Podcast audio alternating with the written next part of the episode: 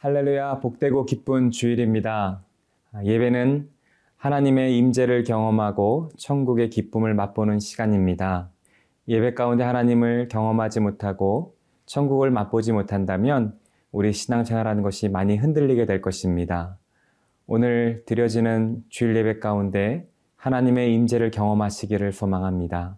그래요 날마다 삶 가운데서 주님을 더 순종하며 승리하시는 한 주 되시길 바랍니다.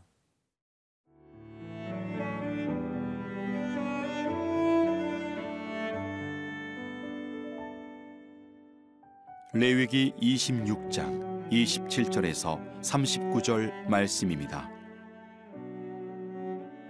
너희가 이같이 될지라도 내게 청종하지 아니하고 내게 대항할진대 내가 진노로 너희에게 대항하되 너희의 죄로 말미암아 칠배나 더 징벌하리니 너희가 아들의 살을 먹을 것이요 딸의 살을 먹을 것이며 내가 너희의 산당들을 헐며 너희의 분양단들을 부수고 너희의 시체들을 부서진 우상들 위에 던지고 내 마음이 너희를 싫어할 것이며 내가 너희의 성읍을 황폐하게 하고 너희의 성소들을 황량하게 할 것이요 너희의 향기로운 냄새를 내가 흠양하지 아니하고 그 땅을 황무하게 하리니 거기 거주하는 너희의 원수들이 그것으로 말미암아 놀랄 것이며 내가 너희를 여러 민족 중에 흩을 것이요 내가 칼을 빼어 너희를 따르게 하리니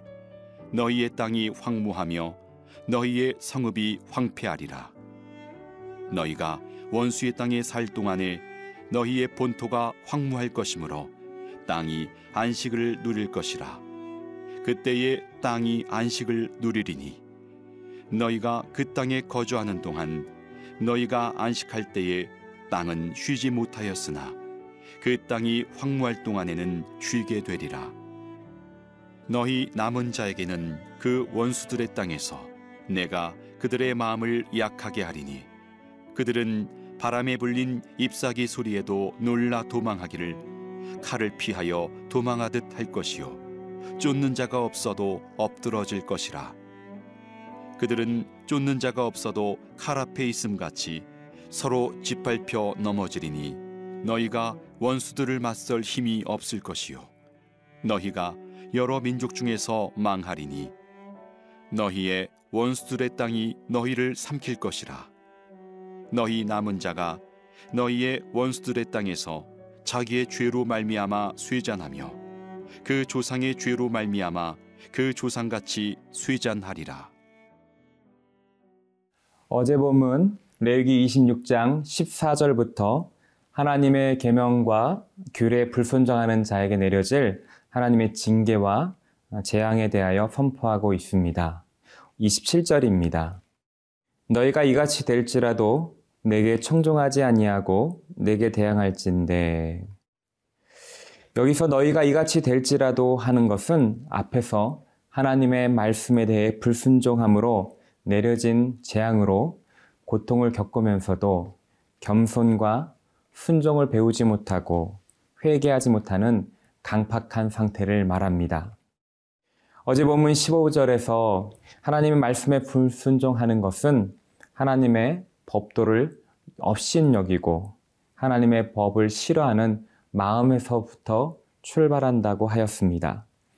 이러한 마음이 행동이 되고 결국 이러한 행동은 하나님의 언약을 배신하는 불순종의 길로 가게 하는 것입니다. 이런 불순종의 길에서 돌이키게 하기 위하여 하나님은 하나님의 백성에게 재앙을 내리십니다. 하지만 그 경고를 받아들이지 않고 하나님을 업신여기는 마음을 바꾸지 않을 때, 그 강팍한 마음을 지속할 때, 하나님께서는 이전보다 더 강한 진노로 내리십니다. 불순종의 길에서 돌이키지 않는 사람들에게 하나님은 대항하신다라고 말씀하십니다. 28절입니다. 내가 진노로 너희에게 대항하되 너희의 죄로 말미암아 칠배나 더 징벌하리니 가벼운 징벌이 아무런 효력이 없으면 더 무거운 징벌을 내리시는 것입니다. 그리고 징벌의 이유는 이스라엘 백성들의 죄 때문이라고 분명히 말씀하고 계십니다.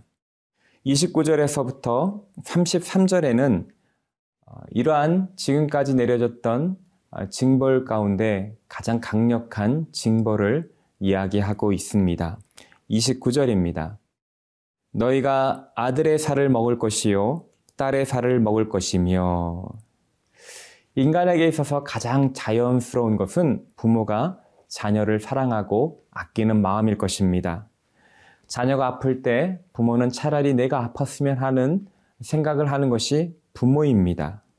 그런데 기근이나 전쟁으로 성이 포위되어서 성 안에 갇혀 있을 때 먹을 것이 떨어져 자녀를 잡아먹는 참혹한 일들이 벌어지게 될 것이라고 말하고 있는 것입니다.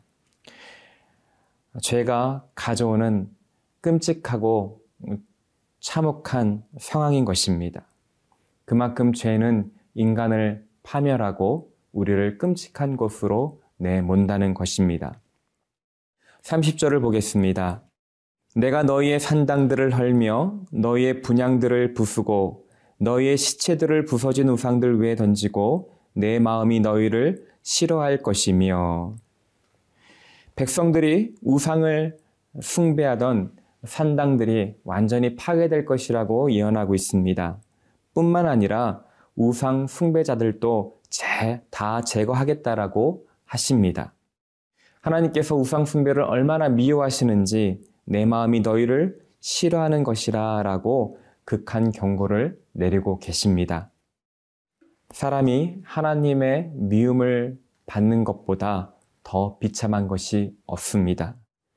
하나님의 경고의 재앙에도 돌이키지 않는 사람에게 내려지는 하나님의 심판은 이제 우상을 섬기는 재단뿐만 아니라 그들이 살고 있는 성읍과 성소로 향합니다.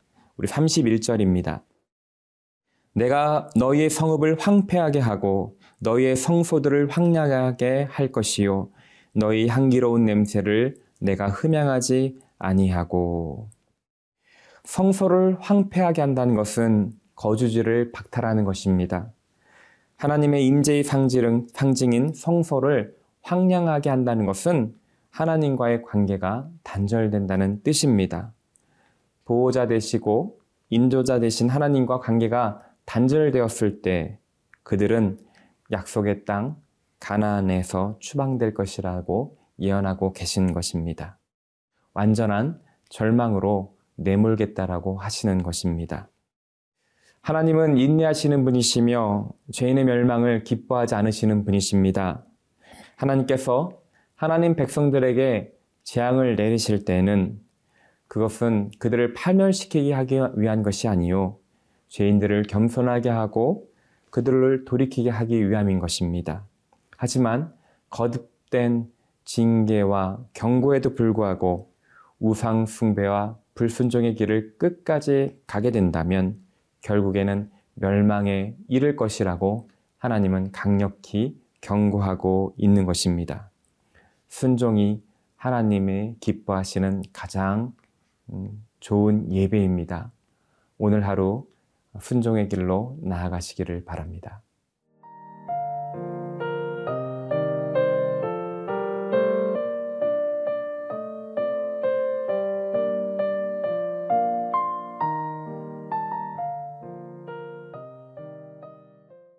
34절에서 39절까지는 끝까지 불순종함으로 어, 땅에서 쫓겨난 자들이 가지는 형벌의 형벌을 묘사하고 있습니다. 우리 34절입니다.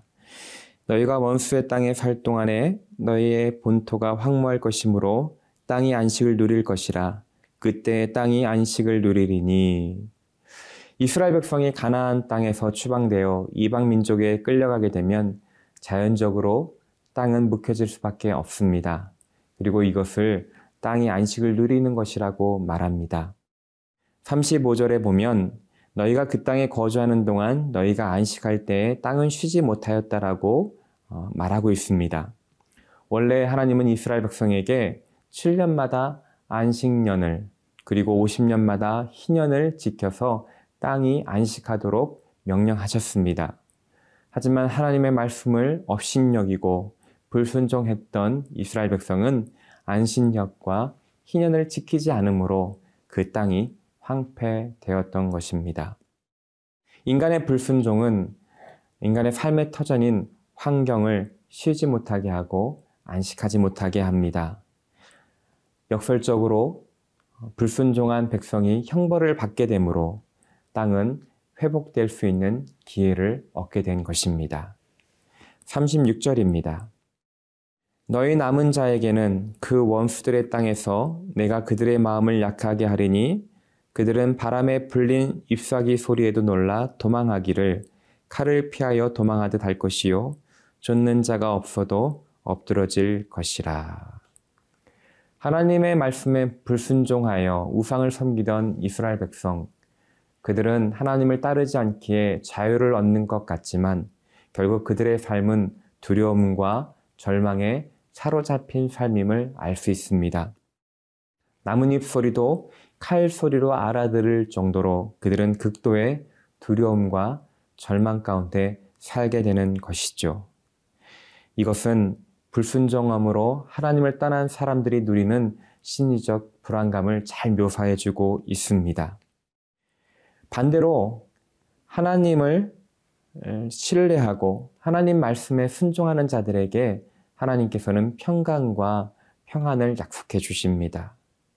죽음의 골짜기를 지날지라도 요동치는 폭풍 가운데 있을지라도 천지를 지으신 하나님께서 나와 함께 하신다는 것을 깨닫고 인식할 때 우리는 상황에 상관없이 평안할 수 있는 것입니다. 주님을 신뢰하고 주님을 바라보는 것이 가장 안전한 곳인, 안전한 것입니다. 38절입니다. 너희가 여러 민족 중에서 망하리니 너희의 원수들이 땅이 너희를 삼킬 것이라. 원수들이 땅이 너희를 삼킨다는 이 말은 바벨론의 포로로 끌려감으로 성취되었습니다. 우리 39절에서 너희가 남은 자가 너희의 원수들의 땅에서 자기의 죄로 말미암아 회전하며 그 조상의 죄로 말미암아 그 조상같이 회전하리라. 포로로 잡혀간 그곳에서 이스라엘 백성이 지은 자신의 죄와 또한 그 조상의 죄로 회전하게 된다라고 예언하고 있습니다. 여기서 조상의 죄는 재상의 조상들이 지은 죄를 대신 값을 치른다는 것이 아니라 조상 때부터 내려온 죄악이 고착되어 인식하지 못한 것을 말합니다. 시대를 초월하여 죄의 판단이 되는 진리의 말씀, 그 앞에 비추어 회개하지 않으면 그 죄의 값을 받고 세잔하고 약화되는 것입니다. 우리가 매일 말씀 앞에 나아가며 우리 삶을 비춰보지 않을 때 우리는 익숙한 죄의 길로 갈 수밖에 없는 것입니다. 그리고 그 죄를 인식하지 그 못한 마음이 강팍한 마음이고 불순종한 마음이고 그러한 길로 가는 사람들은 어쩔 수 없이 극도의 불안과 두려움 가운데 그 삶을 살게 되는 것입니다. 하나님 앞에 나아가며 그 말씀에 순종하며 사는 것이 가장 안전하고 평안한 길인 것입니다. 저와 여러분 모두가 오늘 주의 음성을 듣고 주의 말씀에 순종함으로 하나님께서 주시는 평강을 누리는 하루 되시기를 바랍니다. 함께 기도하겠습니다.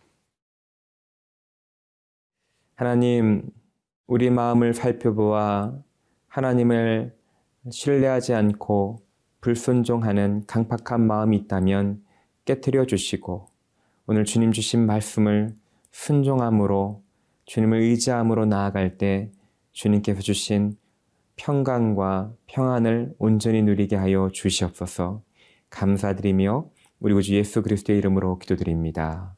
아멘.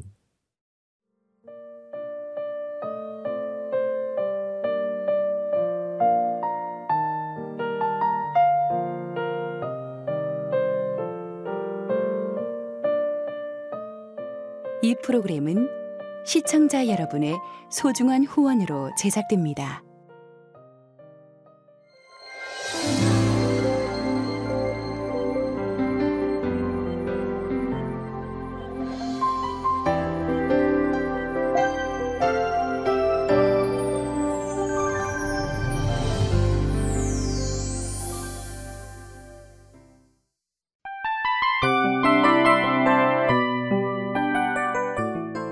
이 프로그램은 청취자 여러분의 소중한 후원으로 제작됩니다.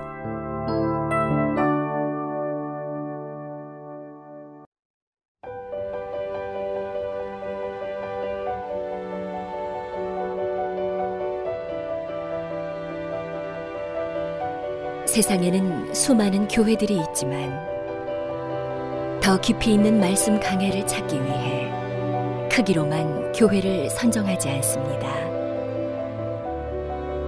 보다 좋은 영적 콘텐츠를 더 많이 나누기 위해 방송비를 받지 않습니다. 1년 365일 복음만 전하고 싶어서 우리는 광고를 하지 않습니다. 온누리의 복음을 땅끝까지 CGN TV와 함께 땅끝 선교사가 되주세요.